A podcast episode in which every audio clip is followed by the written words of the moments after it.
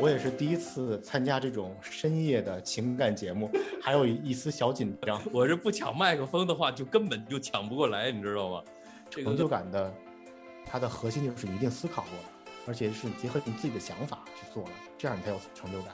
我我抢个麦，这这一天不刺激一下，不挨顿揍，今天就过不了，你知道吗？再抢个麦，我觉得其实怎么讲呢？玩这个心态的话。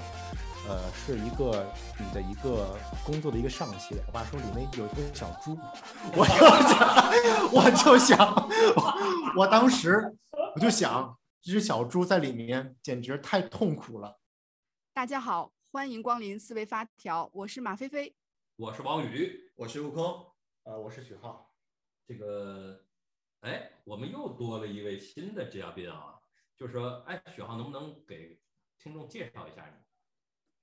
王源老师非要用这种播音，当然没问题。主要是今天我也不介绍自己了吧？其实那个怎么讲呢？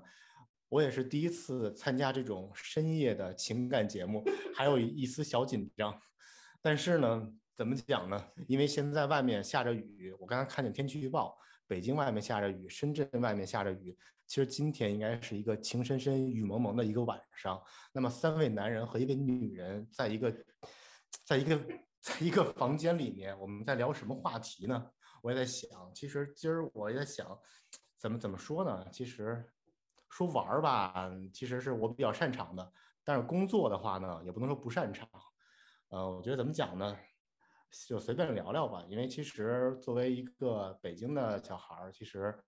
呃，我也是比较喜欢玩的，而且这种状态的话，我也个人也是比较喜欢的。嗯，怎么讲呢？哦，对，介绍自己啊。刚才刚刚刚才刚才讲那个情感陪聊节目了，我先介绍下自己吧。啊，我是许浩，八零后，然后基本上毕业以后一直就从事质量保证工作，质量管理吧。然后其实对项目管理啊，包括软件呀，我就觉得特别好玩，而且我觉得。这个行业其实，我觉得其实怎么讲呢？玩这个心态的话，呃，是一个你的一个工作的一个上限。如果说你完全把一个工作当成你的一个谋谋生手段，你会觉得它没什么感觉。就是我早上来，晚晚上走，你老老板给我钱，我给你干活。但是如果你要是有这种玩的心态以后的话，一方面你能看到很多事儿。就是你不不不会在乎很多事情，就是一玩嘛。但是另外的话呢，你要以玩的心态去去做很多事儿的话，你会体会到里面乐趣，就是你会有成就感。但如果这种成就感的话，非常依赖一种心态的这种保持。我我我我我是不抢这个麦克风的话，我估计的话，许浩的话能说一晚上啊。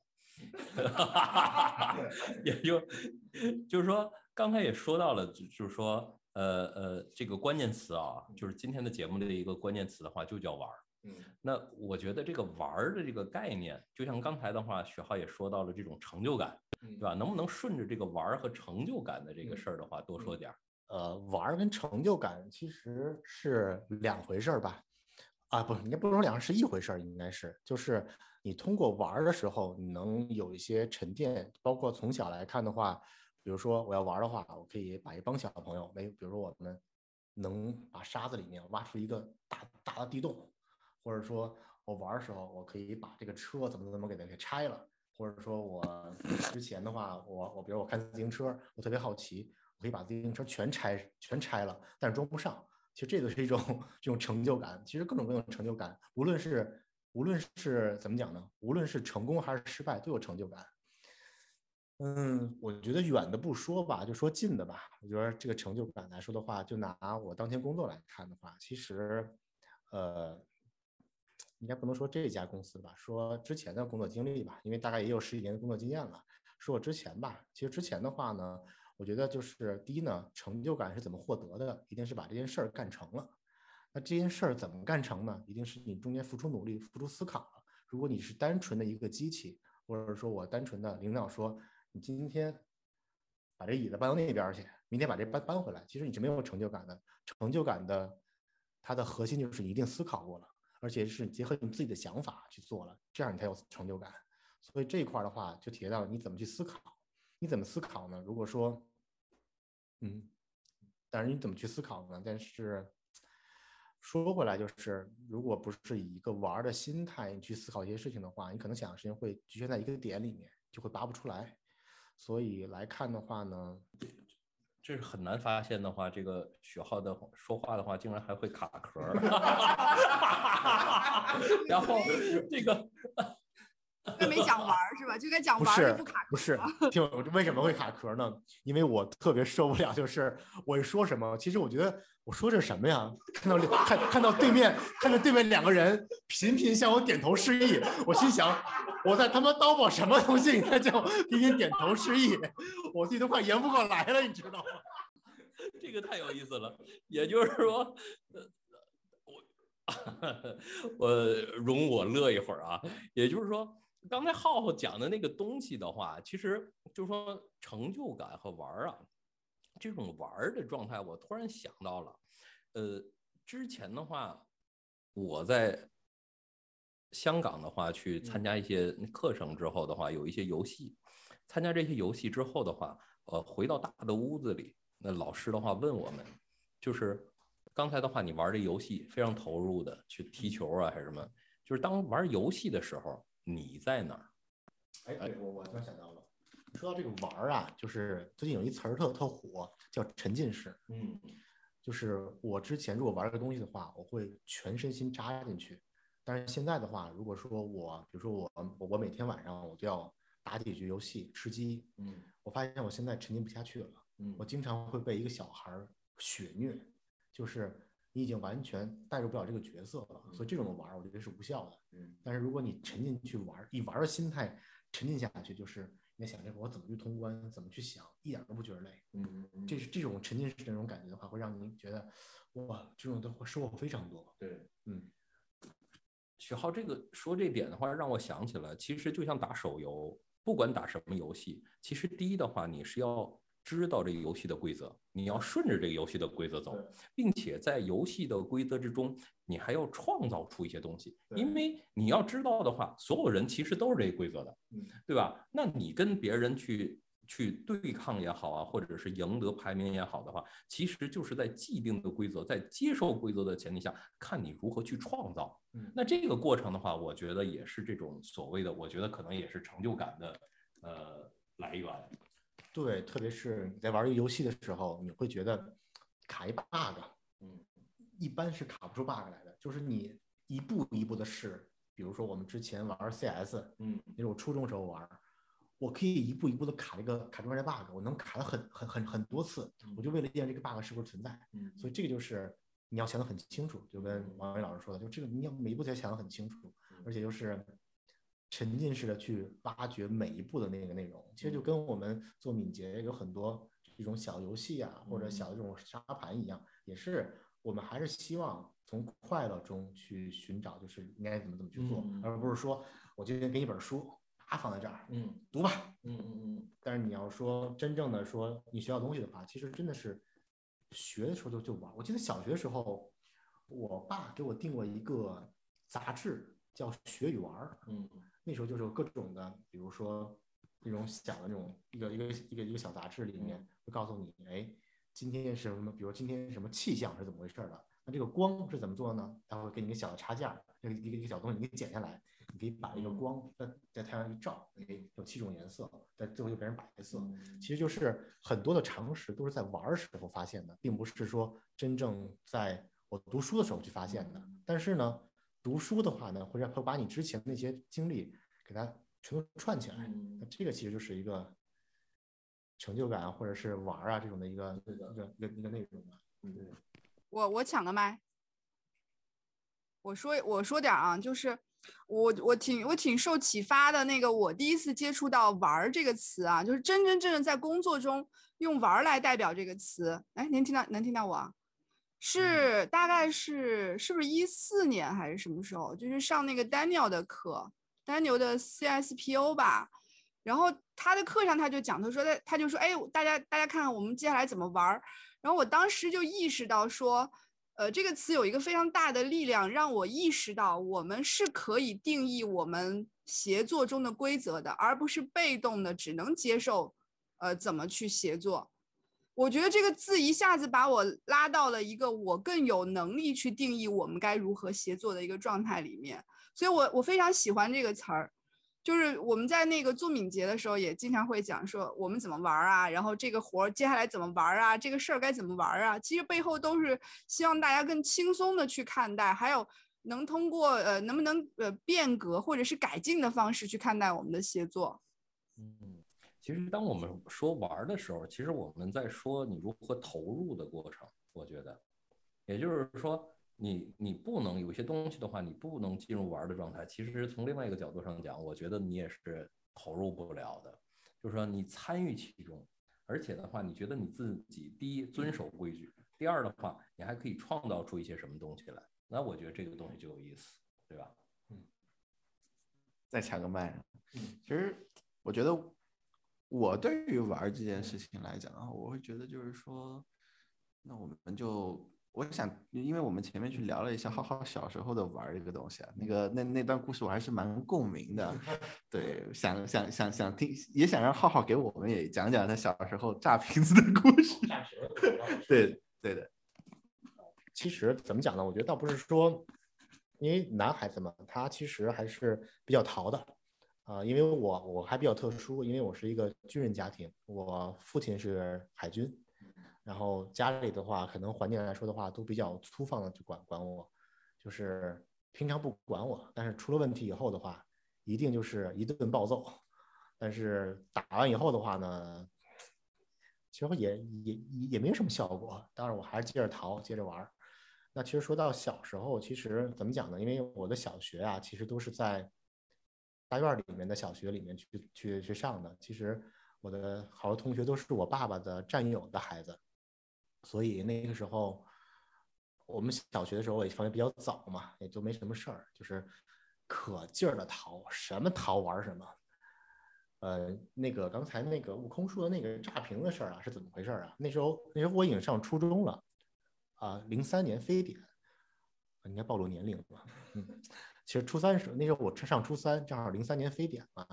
那个时候的话呢，我们那一年的话都在都在家里面待着。然后零二年的时候，我记得我们我们家每年都是要放炮的。那时候有种炮叫礼花弹，就跟这个桃子差不多一样大，然后跟小地雷一样。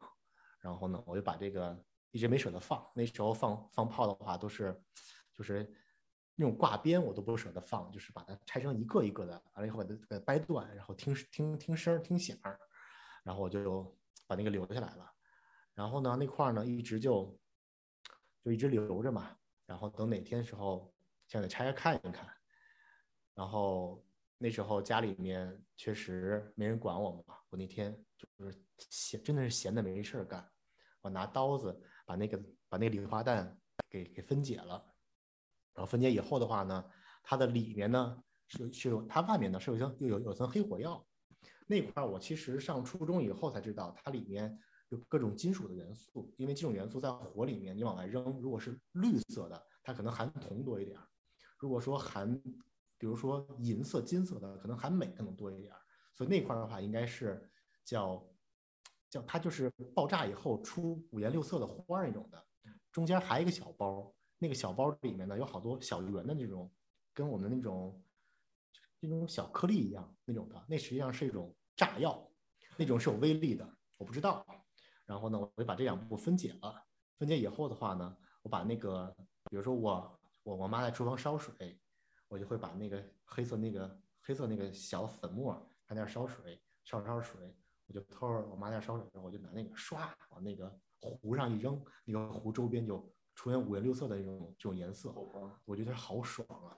但是呢，我并不知道那个圆形那个小圆球是炸药，然后正好。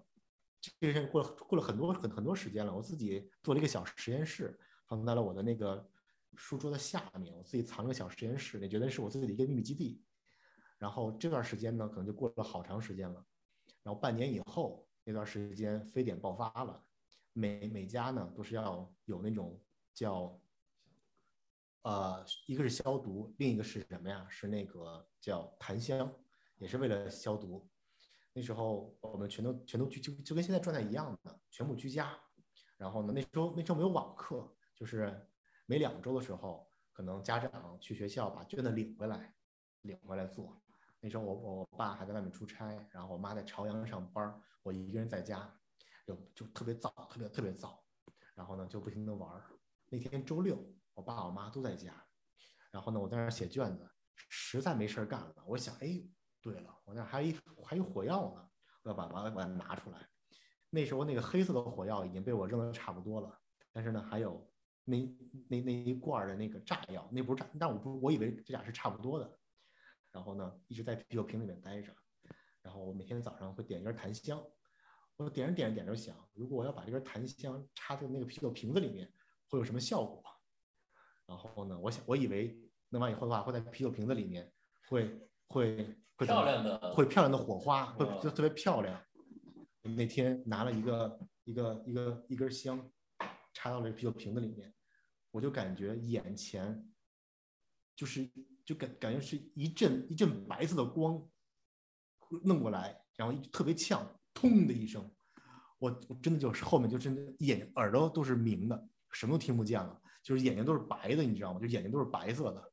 然后出来以后，你你知道吗？咚的一声，我爸从那屋赶紧过来，然后把门一开，真真不夸张，我那个我感觉是一一眼都是都是白色白色的，其实那时候已经黑黑烟密布了。然后把门一开，黑烟往往往外飘往外飘。然后我爸赶紧把我从那个屋里提溜出来了。然后我的这边这边嵌了俩啤酒瓶的那个碎片儿。然后我我我记得特别清楚，我高中搬家时候，我那屋的那个天花板上面都是一层黑，就就就炸掉了，你知道吗？哎，其实怎么讲呢？那个小孩比较淘嘛，其实这种事情太多了。呃，哎呀，反正说的有很多很多很多能说不能说的，其实还有很多比较好奇的，因为那个那那段时间就是非常的特闲得慌，每天都要给给自己找点刺激，就是感觉这这一天不刺激一下，不挨顿揍，今天就过不了，你知道吗？嗯，就是感觉就非常的想想想宣泄那种，对这个状态的话，我觉得特别，这个东西让我想起我的我的孩子的话，就是他他现在也高高高三毕业了嘛，然后他他有一次的话到住的地方的话，他去拿手去去逗或者是动这个猫眼儿，嗯因为我们都知道猫眼儿的那后面那个盖板儿是干啥用的，对吧？但是他就很好奇的就动，哎，我就非常的就突然看到这个场景的话，我就反思自己，就是说，我们为什么对周围很多事物的话就这么麻木，或者是认为是理所应当的？但是我们为什么这种好奇心，这种愿意去遵循规则，但是又想创尝试创造这种心态就没有了？所以我挺就是挺反思自己的，对，也我觉得就是这种呃左碰碰右碰碰，哪怕搞点怪，对吧？虽然说活着真不容易啊，我我我我觉得能这样的话活活下来都是奇迹，你知道吗？就是说，呃呃，但是这世界的话就是就是这样，我觉得这样才有意思，对。对，所以所以这块我就反思到一个事儿，就是，呃，为什么为什么就是中国的孩子那么聪明，但是能有一些创造性的这种东西都是国外的，嗯这就是也会反思到一个点，就是，呃，我们中国在孩子最需要发掘智力的时候，会会发掘这种创造力的时候，我们都用教育给他泯灭掉了。其实我是一直觉得，就是初中、初小学、初中、高中，这就是玩的过程，因为这样可以充分知道你在哪块儿比较擅长。其实我是比较擅长拆东西的，但是我不擅长安东西。我发现多了两个零件儿。我特别喜欢拆东西，我至今都特别喜欢拆东西。当然拆完以后会挨顿揍，我连我们家洗衣机都拆过。那时候那时候那时候老的洗衣机是两边的，一个是洗的，一个是一个是弄的。我一直我之前问我爸，我说为什么这个洗衣机动的时候，这个洗衣机它里面会呜噜呜噜动啊？我爸说里面有一头小猪，我就想，我就想，我我当时我就想，这只小猪在里面简直太痛苦了。那时候我小学四年级，我说我一定，因为我觉得他每次每周末我妈洗衣服时候，旁边洗完以后那边那因为我爸我妈可能怕我把手打了，说里面只小猪在工作，我就特别担心这小猪累着怎么样。我每次想拆的时候，那时候我们家还住筒子楼呢，只有一间房子，他们老在家。哪天等我放假时候，我爸我妈终于不在了，我把那拆开，然后 拆又拆不开，使劲拧给它拆开，我想把那猪一定要救出来。结果也没安上。我我觉得咱咱爹妈心也够大的，碰着你这样的，有只小猪。今天把把洗衣机拆了，明天把电视拆了。哎呦喂！啊，对对对，我们但是我们话说回来了，我刚才跑题了，就是说为什么那个国外小孩他创造力好呢？其实刚才说回来，就是他的小学、初中、高中都在玩其实。因为我的那个之前都在国内上的嘛，但是我在北京这边上的学，北京的小孩儿，我我个人来说的话，其实接触东西的话，我觉得应该相对来说还是比较多的。但是的话，其实也是被各种教条都教教在一块儿，可能大家也没有什么一些一些想法，而且有的想法的话，父母就说 no，你不能这么干。包括我之前的话，其实我上小学的时候，我是左撇子，我是左撇子。我是生生被打成右撇子的。我之我之前用左手，我用左手写的左手吃饭，我父母觉得，哎，人家都用右手，你干嘛用左手啊？我可以用选用左手的。包括现在玩牌，别人都是右手拿牌，我都是左手拿牌。我我我其实是是个左撇子，但是我生生被父母给揪成右撇子的。所以这个就是我们的一些现状。但是其实我觉得最重要的四年，反而不是初中、高中小学，其实应该是大学这四年。大学这四年是你充分的要跟外界去接触，因为你后面要走向社会的。那这个四年为什么不能当一个好的缓冲，而是说我们四年，这四年我们去网吧，去把妹，然后当然我不是说这样不好，因为你毕竟像悟空这样的还是需要有一些感情的慰藉的。但是我觉得最重要的四年，其实其实是应该去那个。去应该去利用这四年，好好的每年去。其实我是觉得啊，大学那四年的书，一年半好好学学得完。你后面那三年去充分的跟社会人去聊啊，去去说呀什么的，这个是最应该干的事儿。其实我现在包括我的表弟啊什么的，呃，他们毕业以后说你大学的时候尽可能赶紧上，然后去一些比较大的企业去学习一下去。包括你对什么感兴趣，你就去做，因为这种机会很，因为你等你大学毕业以后的话，你很难有一个缓冲进入社会。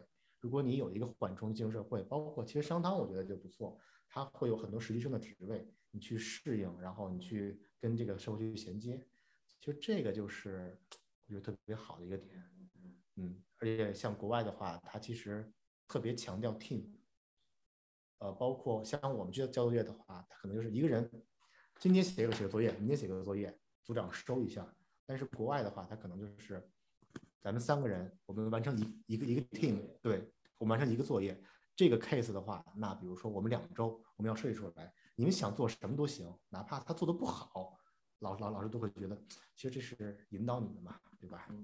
包括可能从大家这种状态，你看得出来，国外的话，他的桌子他跟中国不一样。他可能方桌更少一点，他圆桌更多一点。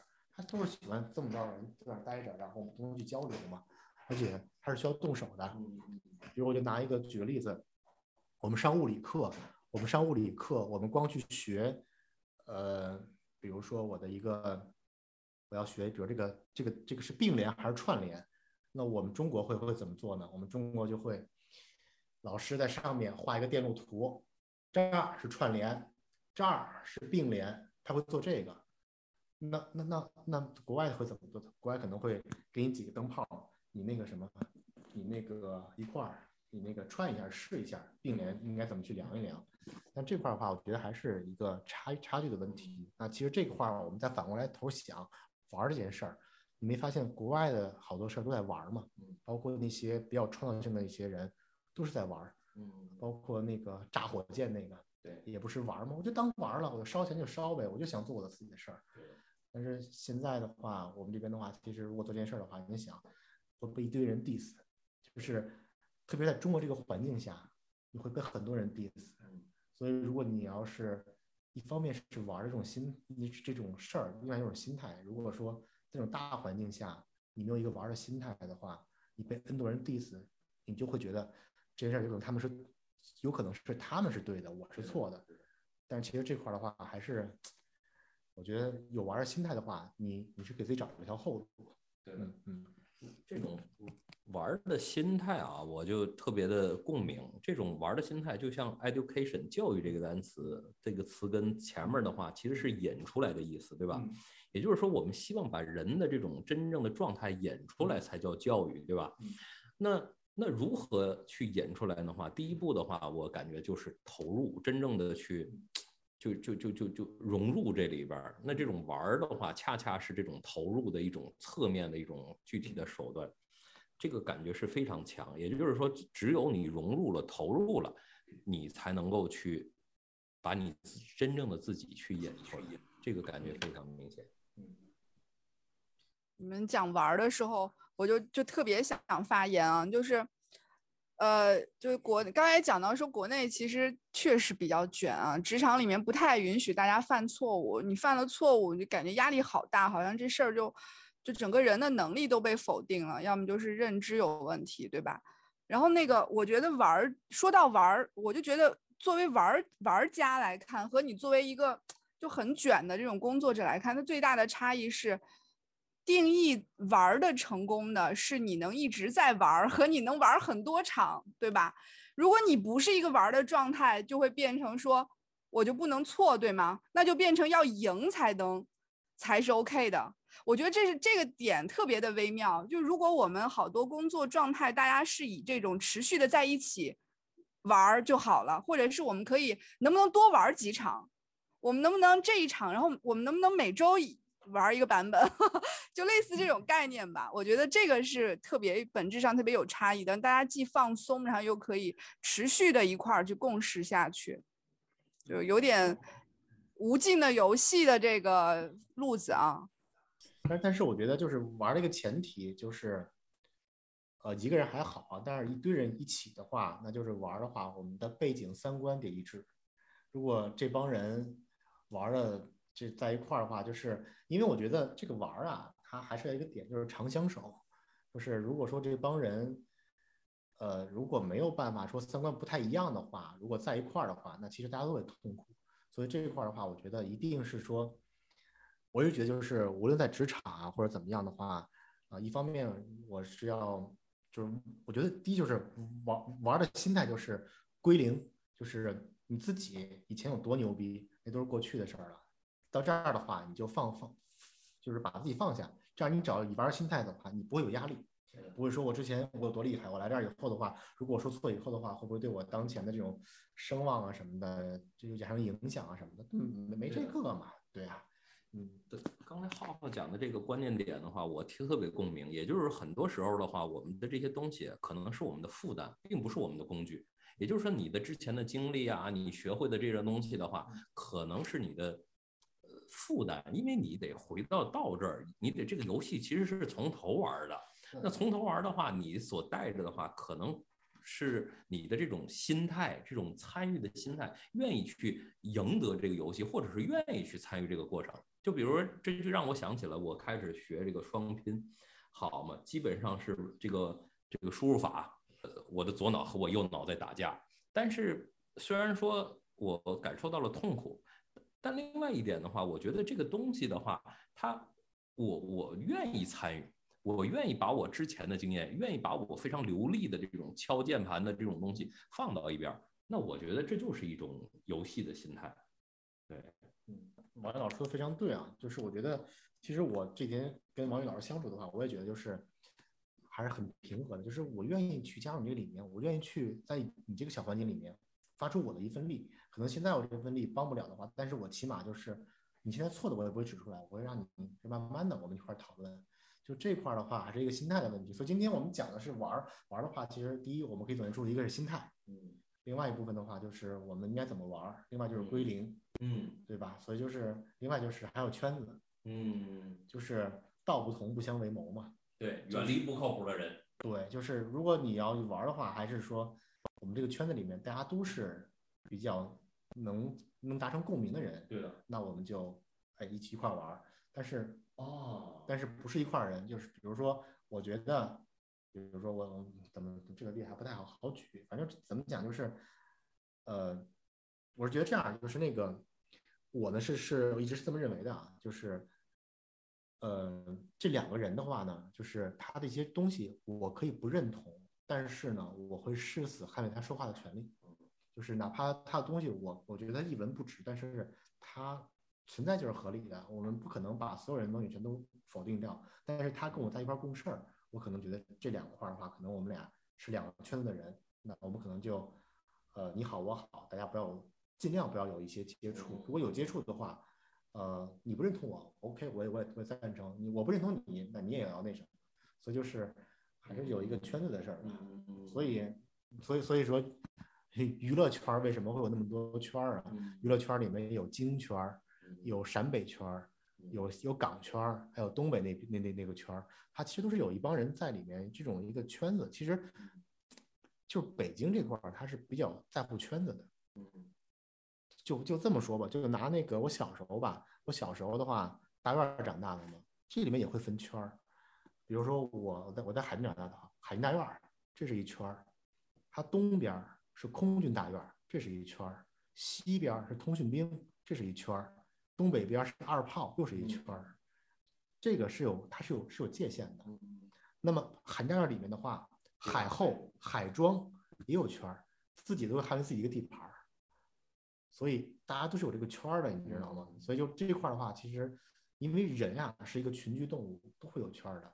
如果当然，我觉得人再孤独，他也是有一个社交圈的。对对对，所以还是说，无论怎么样吧，还是有一有一圈吧。嗯，对的，嗯这个圈的话，就是刚才的话，呃，说到的这个点的话，我也很共鸣的话，就是说什么呢？有的时候我们去选择内圈，你去加入，你也是看一下别人是不是能够进来。那这个圈儿的话，那大家是不是能够玩到一起？哎，这个词儿就是很到位，大家是不是能玩到一起，对吧？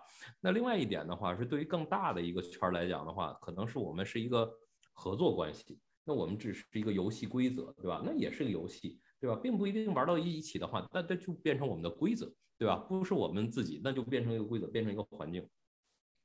啊，今天的话，这个时时时间的话也是很长啊，分分钟就没了我们的这些时间啊。那个，我觉得咱们就又到送礼物的时间了。我觉得这个悟空只要刚开始说话，开始说了“大家好，我是悟空”，后面好像就没什么说话的机会了。这个这个送礼物，要不 你先送？来送一送，送一送。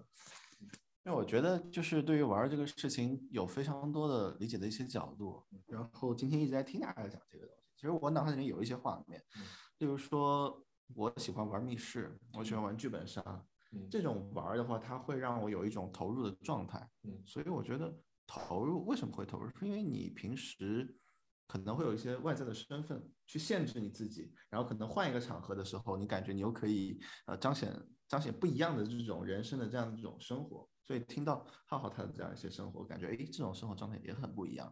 有的时候会去想到我们的工作之中，一旦你去陷入了一些严厉的要求，例如说绩绩效的要求，或者是某一个明确的目标，你会发现自己慢慢的就是陷入进去了。你好像不再像你的小时候拥有那么充沛的好奇心，能够专注在一件事情上面，而这件事情能给你带来更多的一些活力。所以我在想，有的时候我们可以去重新的去回味一下，我们小时候那些拥有好奇心、拥有充沛精力的时候，我们到底在追求的是什么？我们那个时候到底是一个职员，还是其实我们就是我们自己？所以今天最后想要给大家送的一个礼物，就是当你感到迷茫的时候，不妨去找一找曾经让你感到兴奋、让你感到专注的那种状态，也许这种状态会重新给你带来一些新的力量。对，就是我今天想给大家送的礼物。这个时候应该配周杰伦的《稻香》。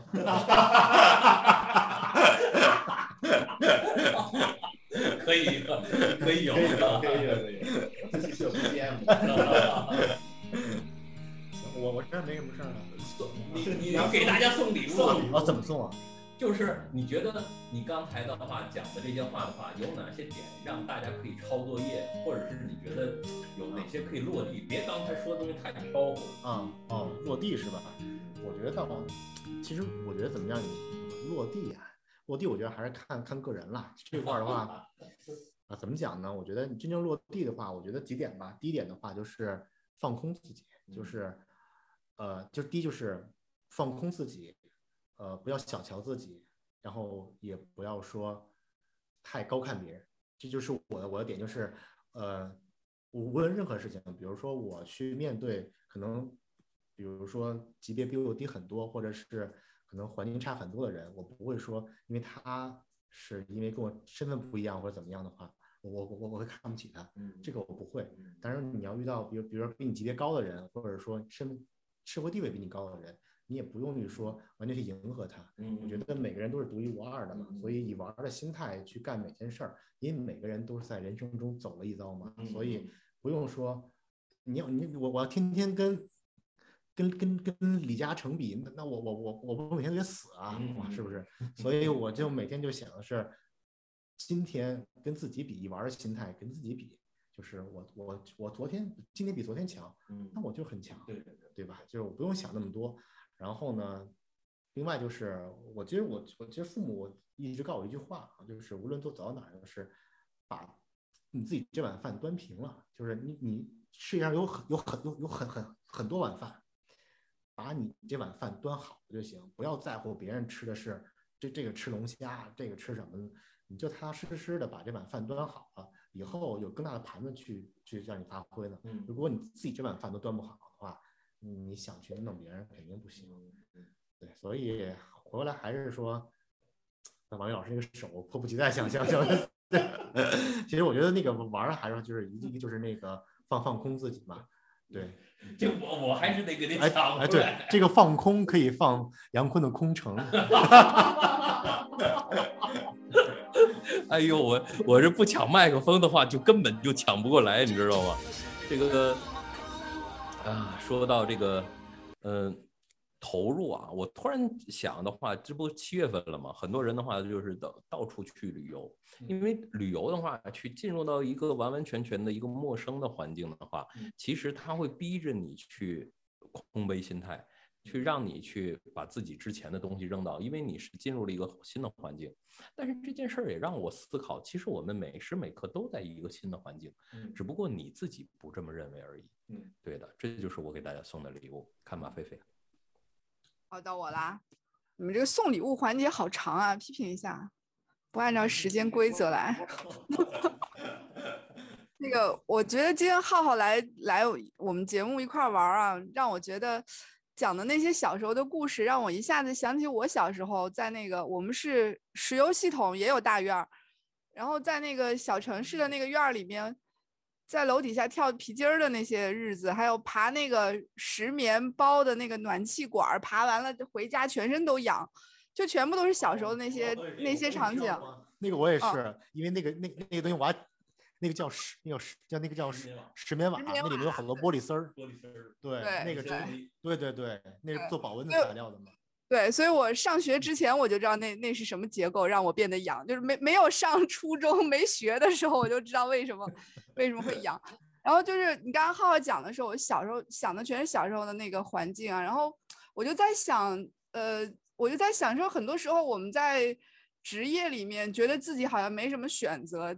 特别是年轻人觉得好卷啊，好像觉得有的时候想想挺挺无望无望的，看不到希望的样子。后来我想了一下，其实就跟你小时候在楼下玩一样，你你喜欢跟谁玩你就一起玩，你你实在是跟他们玩不到一起去，你就跟别人一起玩，你就找不到人跟你一起玩，你就自己开一局嘛。其实，对吧？其实就这么简单，还是要放松一点。我觉得这块儿就是我今天感触特别大的，还有就是分享给我们我们今天的听众嘛，我的小礼物。嗯，我也讲完了。啊，我们我我们礼物没有实体的，我还我还等着抽奖呢。你还要什么自行车啊？真是的。行，下下一个是小助手抽的奖 励。行，那就各位，那就下次再见。拜拜，拜拜，拜拜，拜拜。